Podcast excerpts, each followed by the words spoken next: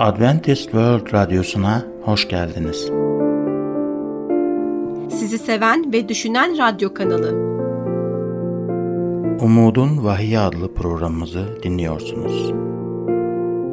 Bugünkü programımızda yer vereceğimiz konular Vahiy'in son olayları ve kalp krizinden sonra. Değerli dinleyicilerimiz, programımıza hoş geldiniz. Bugünkü konumuz vahiyin son olayları. Bu konuda aklınıza takılan her türlü soruyu yanıtlamaktan mutluluk duyacağımız için lütfen WhatsApp numaramız olan artı 357 99 786 706'dan veya e-mail adresimiz olan radyo.umuttv.org adresinden bize ulaşın. Uzaya yapılan yolculuklar her zaman hayal gücümüzü teşvik eder. Ancak birkaç yıl önce dikkatimizi çeken başka bir olay oldu. Bu olay Kolumbiya uzay mekiğinin atmosfere geri dönüşüydü. Astronotlar evlerine dönüyorlardı. Her zamanki gibi sıradan bir yolculuk olacaktı ve belki de herkes güvenli inişlerin garantili olduğunu düşünüyordu. Sonra ise hiç tahmin etmediğimiz bir şey oldu. Hepimiz çok şaşırdık ve şok olduk. O yedi kişinin hayatları bir anda sönüverdi. Aileleri ve arkadaşları kayıpları yüzünden harap oldular. Fakat ben bugün felaketle bitmeyecek bir uzay yolculuğundan bahsetmek istiyorum. Sadece iyi başlayan değil, aynı zamanda iyi de biten bir yolculuktan. Kaptanımız bizi eve götürecek. Bizi hayal edemeyeceğimiz en fantastik uzay yolculuğuna çıkarmaya geliyor. En yakın komşumuz Ay olduğunu biliyoruz. Ay ile Dünya arasında mesafe 384.400 kilometredir. Tabi bu yolculuk Ay'a kadar değildir. Çünkü Ay'a gitmiyoruz. Güneş ile Dünya arasındaki mesafe yaklaşık olarak 150 milyon kilometredir. Tabii ki Güneş'e de gitmiyoruz. Güneş'in gezegenleri yani Merkür'ü, Jüpiter'i ve Satürn'ü de geçip yolculuğumuza devam edeceğiz. Nebula'ya da geçeceğiz değil mi? Ve yolculuğumuza devam ederken gece gökyüzündeki en parlak ve en iyi bilinen takım yıldızlarından biri Orion'un da ötesine gideceğiz. Bir düşünün, kaptanımız bizi eve götürüyor ve kesin olan bir şey var ki bu uzay yolculuğu felaketle bitmeyecek. Mesih'in ikinci gelişi henüz hiçbir bilim insanın hayal edemediği bir şeyi başaracaktır. Rabbimiz bizi ölümün pençelerinden kurtaracaktır. Tanrı'nın son zaman planı onun sözünde açıklanır. Kutsal yazılara göre yaşamamız için bize güven veriyor. Eğer bir şey kutsal kitaptaysa ben buna inanıyorum. Fakat kutsal kitapla uyuşmuyorsa bu şey bana göre değildir.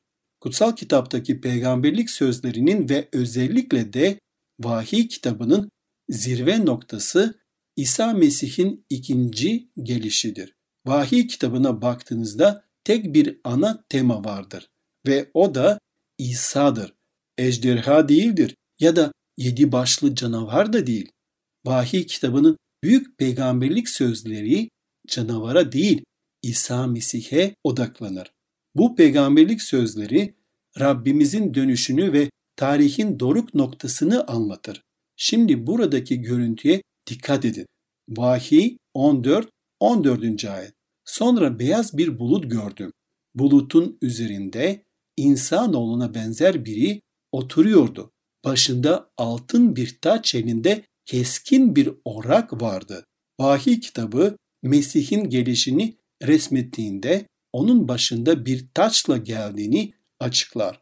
O kralların kralı, efendilerin efendisi olarak gelecek. Kutsal kitap İsa'nın sessizce ya da gizlice geldiğini tasavvur etmez.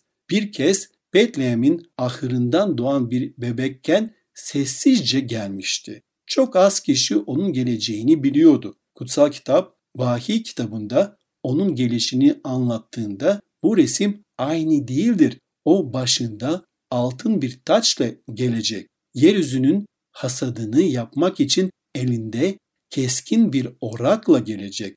Kutsal kitap her zaman Mesih'in güç ve ihtişamla geldiğini resmeder. Vahiy kitabına baktığımızda İsa'nın görkemle geleceğini anlıyoruz ve Vahiy 19.11'de bundan sonra göğün açılmış olduğunu, beyaz bir atın orada durduğunu gördüm. Binicisinin adı sadık ve gerçektir. Adaletle yargılar, savaşır. Ve kelam böyle devam ediyor. Vahiy 19 14'te. Beyaz, temiz, ince ketene bürünmüş olan gökteki ordular beyaz atlara binmiş onu izliyorlardı. Kutsal kitap neden İsa'nın beyaz bir atın üzerinde geldiğini tasvir ediyor. Bu sembolün anlamı nedir? Buradaki beyaz at sembolü saflığın, başarının ve zaferin sembolüdür. İsa beyaz bir atın üstünde başında altın bir taçla geldiğinde muzaffer bir general olarak resmedilir. Kötülüğün tüm güçlerini yenmeye geldiği resmedilir. Vahiy kitabı aslında oldukça düz ve sadedir. İsa'nın muzaffer, başarılı ve ihtişamlı bir şekilde geri döneceğine odaklanır. Vahiy 11-15'te 7. melek borazanı çaldı, gökte yüksek sesler duyuldu. Dünyanın egemenliği Rabbimizin ve Mesih'in oldu. O sonsuzlara dek egemenlik sürecek.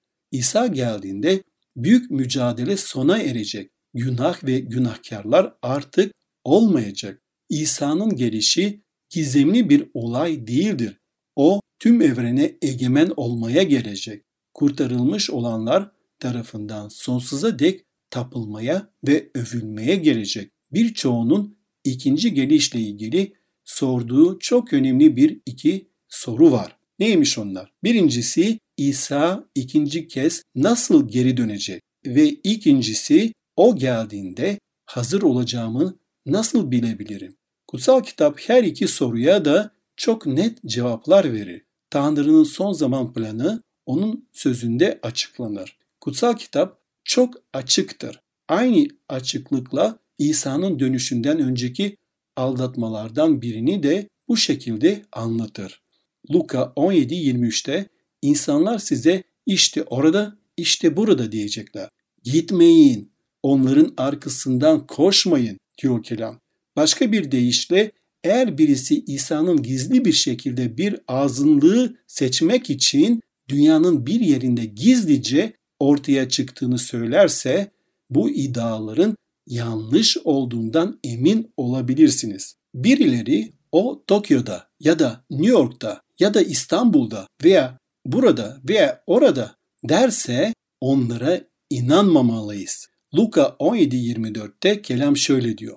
Şimşek çakıp göğü bir ucundan öbür ucuna dek nasıl aydınlatırsa insanoğlu kendi gününde öyle olacaktır. Yani Mesih birdenbire New York'taki bir talk show'da ortaya çıkmayacak ya da Paris sokaklarındaki bir şifacı olarak da görülmeyecek. Buradaki caddelerde dolaşmayacak. Ellerini kaldırarak ben Mesih'im diye dolaşmayacak. O çıktığı zaman gökyüzünü bir uçtan diğer uca aydınlatan bir şimşek gibi gelecektir. Mesih yukarıdan bizlere doğru geliyor. Aşağıdan yukarıya yükselmeyecek. Mesih muzaffer bir şekilde geliyor. Fakat aranızdan bazıları belki bütün bunları öğrenmek gerçekten şart mı? Sadece İsa'yı mı sevmem yeterli değil mi diyebilir. Şeytan çok iyi bir aldatıcıdır ve birçoklarını da aldatmıştır. O en büyük aldatıcıdır. Birçoklarını ayırtmak için gerçekleri çarptırır. Fakat Mesih onun planını gerçeklerini ortaya koyar. Sizinle İsa'nın gelişine dair bariz gerçekleri paylaşmama izin verin. Mesih'in ikinci gelişi birebir anlatıldığı şekilde gerçekleşecektir. Onun gelişine dair anlatımlar mecaz değildir. Dolayısıyla anlatılanlar kelimesi kelimesine gerçekleşecektir. Mesela Elçiler İşleri 1.11'de Ey Celililer neden göğe bakıp duruyorsunuz diye sordular. Aranızdan göğe alınan İsa göğe çıktığını nasıl göründüyse aynı şekilde geri gelecektir. İsa yükselecektir. Yer çekiminin gücü bile onu tutamayacak. O giderek daha da yükseklere çıkıyor. Havariler şaşkınlıkla İsa'ya bakarken yükseldiği gibi kutsal kitap aranızdan göğe alınan İsa göğe çıktığını nasıl gördüğünse aynı şekilde geri gelecektir der. Onlar İsa'nın gittiğini gördüler ve şimdi ise onlar onun ikinci gelişini de görecekler. Gerçek bir Mesih yükseldi ve yine de aynı şekilde gerçek bir Mesih yeryüzüne inecek. Hastaları iyileştiren, 5000 insanı doyuran, ölümden dirilen ve göğe yükselen İsa, işte o İsa geri dönecek ve onun dönüşü herkesçe görülebilir olacak. Kutsal kitapta onun dönüşünün görünür olacağını söylüyor. Yükselişi göründüğü gibi ve dünyada da inişi de görünür olacak. Devam etmeden önce WhatsApp numaramız olan artı 357 99 786 706'yı sorularınız olursa diye kısaca hatırlatmak istiyorum. Vahiy kitabı şöyle devam ediyor. Vahiy 1 7'de. İşte bulutlarla geliyor. Her göz onu görecek. Onun bedenini deşmiş olanlar bile. Onun için dövünecek yeryüzünün bütün halkları. Evet böyle olacak. Amin. İsa geldiğinde kaç kişi onu görebilecek? Cevap çok basit. Herkes onu görecek. Peki kutsal kitaba göre kimler onu görebilecek? Vahiy kitabı şöyle cevap veriyor. Vahiy 1.7'de. İşte bulutlarla geliyor. Her göz onu görecek. İsa'nın gelişi gerçek bir olaydır. İsa'nın gelişi gözle görülür bir olaydır. Bunu kutsal kitap diyor. Mesih'in gelişi herkesin duyabileceği bir olay olacak. 1. Selanikler 4.16'da ise kelam şöyle diyor. Rabbin kendisi bir emir çağrısıyla, baş meleğin seslenmesiyle, Tanrı'nın borazanıyla gökten inecek. Önce Mesih'e ait ölüler dirilecek. Bu ne kadar muhteşem bir haber değil mi? O kelimenin tam anlamıyla gelecek. Gerçek bir Mesih gelecek. O gözle görülebilir bir şekilde gelecek ve her göz onu görecek. Ne mükemmel bir haber ki o duyulur bir şekilde gelecek. Her kulak ama gerçekten her kulak onu duyabilecek. Sevdiğiniz birini belki de küçük bebeğinizi toprağa vermek zorunda mı kaldınız? Bu arada kazasında can veren oğlunuz veya kızınız onların mezarları Tanrı tarafından işaretlenmiştir. Kutsal kitap Rabbin kendisi bir emir çağrısıyla inecek der ve bu haykırış her imanlının mezarını delip geçecektir. Baş meleğin seslenmesiyle Tanrı'nın borazanıyla gökten inecek diyor. Zaferin borazanı, başarının borazanı, ölüm yerine fetih borusu. Kutsal kitap ve önce Mesih'e ait ölüler dirilecek diyor. Evet bu iyi bir haber. İsa bir gün haydi Ayşe öne çık haydi Can öne çık haydi sen de çık Meryem dirilmiş yepyeni bir bedenle ortaya çıkın diyecek. Sevdiklerimiz mezardan çıkacak ve havada Mesih'le buluşmak için ihtişam ve ölümsüzlüğe katılacak. Kutsal kitap 1. Selanikler 4.17'de sonra biz yaşamakta olanlar, hayatta olanlar onlarla birlikte Rabbi havada karşılamak üzere bulutların içinde alınıp götürüleceğiz. Böylece sonsuza dek Rab'le birlikte olacağız. Kiminle? Onlarla olacağız. Kiminle? Dirilen doğru kişilerle, o ölülerle, şimdiye kadar mezarlarında uyumakta olan erdemli ölülerle beraber bulutlar üzerinde Rabbimizle buluşacağız. Bu sözlerdeki samimiyeti fark ediyor musunuz? Bu kelimelerin ne kadar sevgiyle dolu olduğunu hissedebiliyor musunuz? İsa o zaman yeryüzünde yaşamaya mı gelecek? Hayır, onunla yeryüzünde buluşmayacağız. Onunla bulutların içinde buluşacağız. Kutsal kitap Matta 24-26'da şöyle diyor.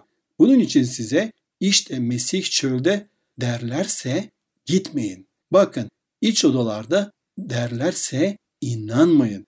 Kutsal kitap oraya gitmeyin der çünkü Mesih geldiğinde onun gelişi gökyüzünde aşağı süzüleceği muhteşem bir olay olacak. Matta 24-27'de kelam şöyle diyor. Çünkü insanoğlunun gelişi doğuda çakıp batıya kadar her taraftan görülen şimşek gibi olacaktır. Tanrı gökyüzünde göz kamıştırıcı bir ışık gösterisi yapacak. 11 çarpı 11 bin melekle gökten aşağı doğru süzülecek hayat veren sadece Mesih'tir. Sadece Mesih ölüleri diriltebilir. Gerçek Mesih bulutlardan bize doğru gelecek. Evet, gerçek Mesih ölüleri diriltmeye geliyor. Gerçek Mesih bizimle ayı, güneşi, yıldızları geçip evrenin takt odasında bizi götürmek için bizimle gökyüzünde buluşacak ve biz orada Rabbimizle beraber olacağız. Matta 24.30'da o zaman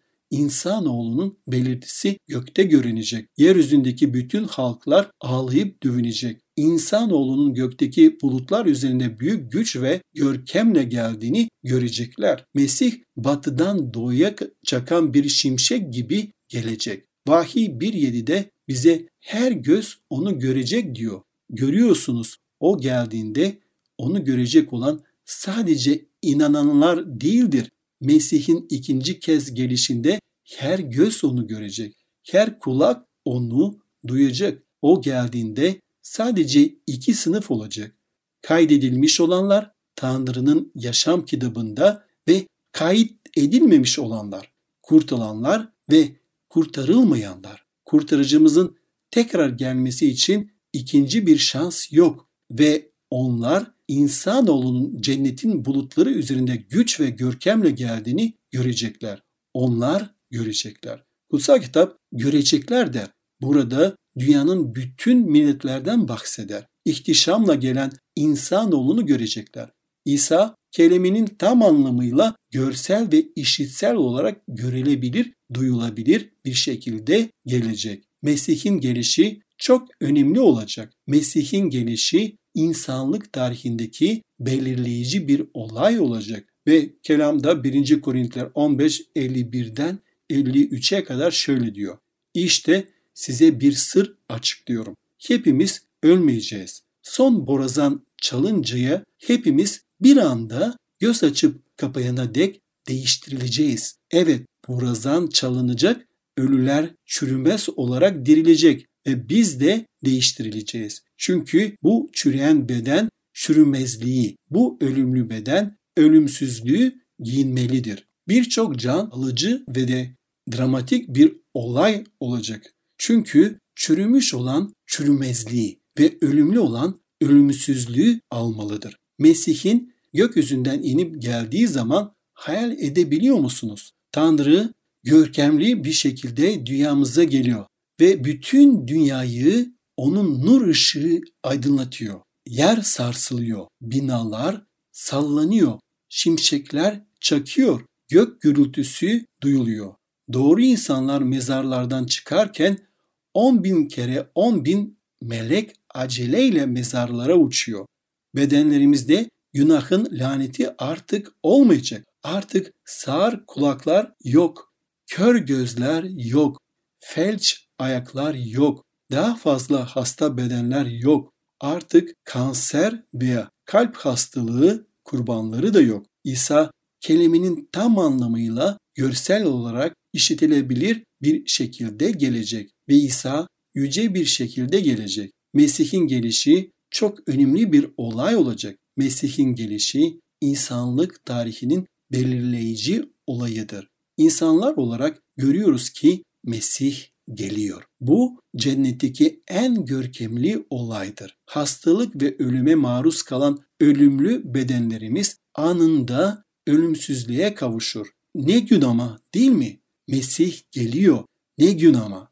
Bir anda dönüşüyoruz ve de bir anda değişiyoruz. Bir sonraki bölümde İsa'nın ikinci gelişi hakkında daha fazla bilgi edinmeye devam edeceğiz. Bizi izlemeye devam edin. Umarım hepimiz O tekrar geldiğinde onunla tanışmaya hazır oluruz. Konumumuza dair herhangi bir sorunuz, hayatında bir ihtiyacınız varsa veya özel bir duaya gerek ihtiyaç duyuyorsanız lütfen hiç çekinmeyin ve hemen bize WhatsApp numaramız olan artı 357 99 786 706'dan veya e-mail adresimiz olan radyo.umuttv.org adresinden ulaşın.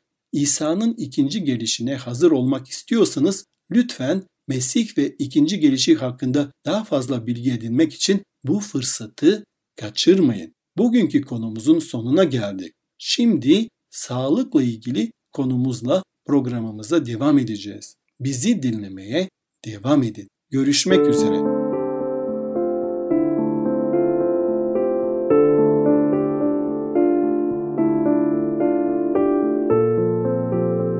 Merhaba sevgili dinleyicilerimiz. Programımıza hoş geldiniz. Bugünkü konumuz kalp krizinden sonra.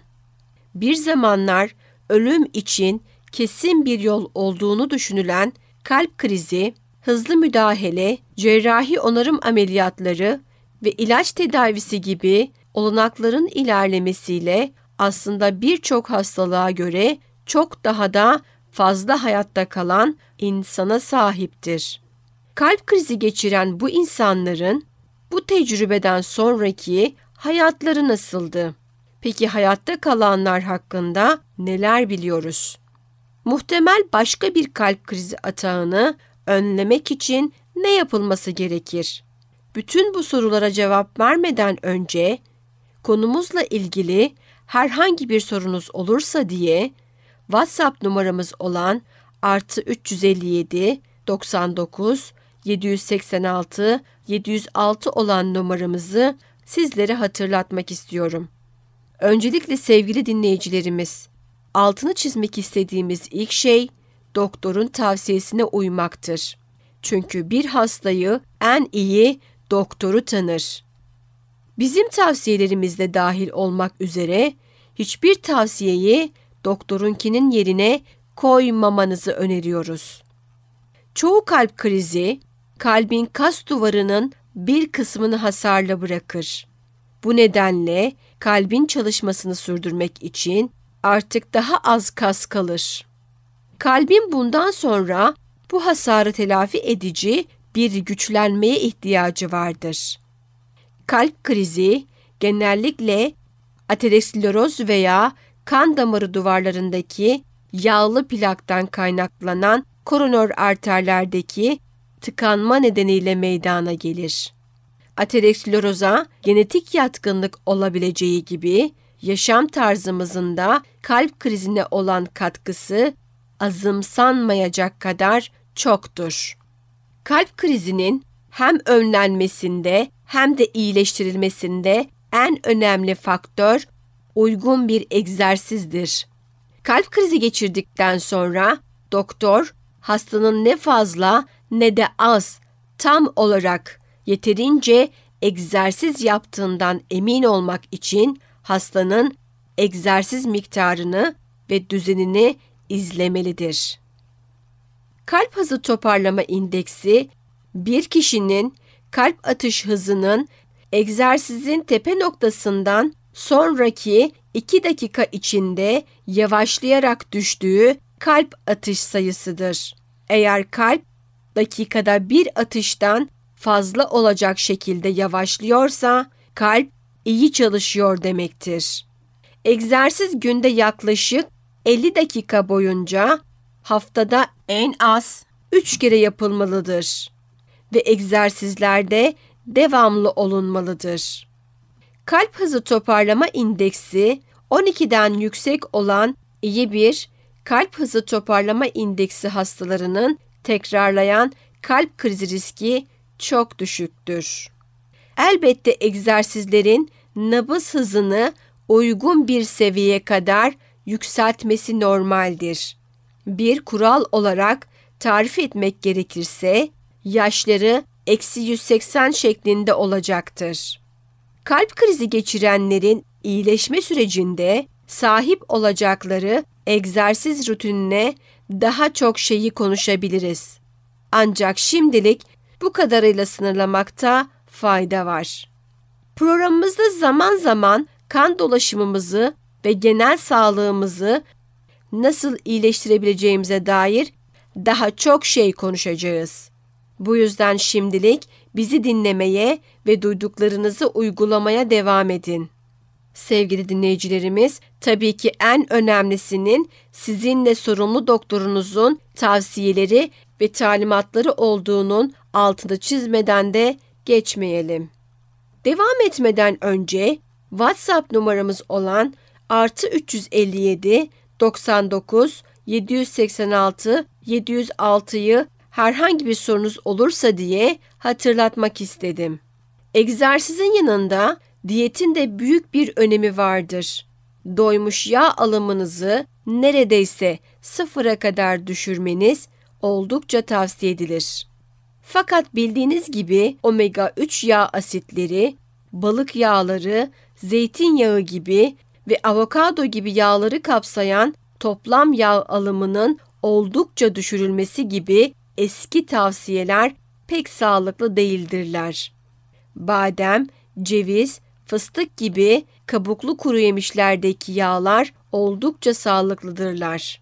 Fakat çok yüksek miktarlarda kalori içerirler. Bir kişi iyi yiyeceklerden de çok tükettiği zaman obez olabilir. Bu yüzden kilonuzu uygun BMI ölçüsü olan 22-24 aralığına gelebilecek şekilde azaltmanızı ve bu dengede korumanızı öneriyoruz. Öyleyse bu hayatta ne yapmanız gerekir? Ölebileceğimiz gerçeğiyle yüzleştiğimiz anda yaşadığımız en büyük pişmanlık nedir ya da ne olabilirdi? Bu pişmanlıklar muhtemelen sahip olduğumuz maddi şeylerle ya da bencil arzularımızla değil de ihmal ettiğimiz ilişkilerimizle, sevdiklerimize göstermemiş olduğumuz sevgi dolu hareketlerle ve kibar cümlelerle. Mezmur yazarının Tanrı'ya şöyle dua etmesinin nedeni de budur. Bu yüzden günlerimizi saymayı bize öğret ki bilgelik kazanalım. Amin. Yaşamımızdaki her günün değeri ve her gün için yeni bir motivasyon bulmak hakkında daha ciddi olursak, deneyimlediğimiz sağlık krizleri bizler için mutluluğa giden bir yol olur ve Tanrı ile sonsuz bir yaşama kapı açar. Amin. Sevgili dinleyicilerimiz, bugünkü konumuzla ya da genel olarak sağlıkla ilgili herhangi bir sorunuz varsa lütfen hiç çekinmeyin ve WhatsApp numaramız olan artı 357 99 786 706'dan ya da e-mail adresimiz olan radyo.umuttv.org üzerinden bize sorularınızı iletebilirsiniz. Bir sonraki programda görüşmek üzere. Hoşçakalın. Gelecek programımızda yer vereceğimiz konular Vahiyin son olayları ve hepatit aşısı. Bugünkü programımızın sonuna geldik. Bir dahaki programda görüşmek üzere. Hoşçakalın.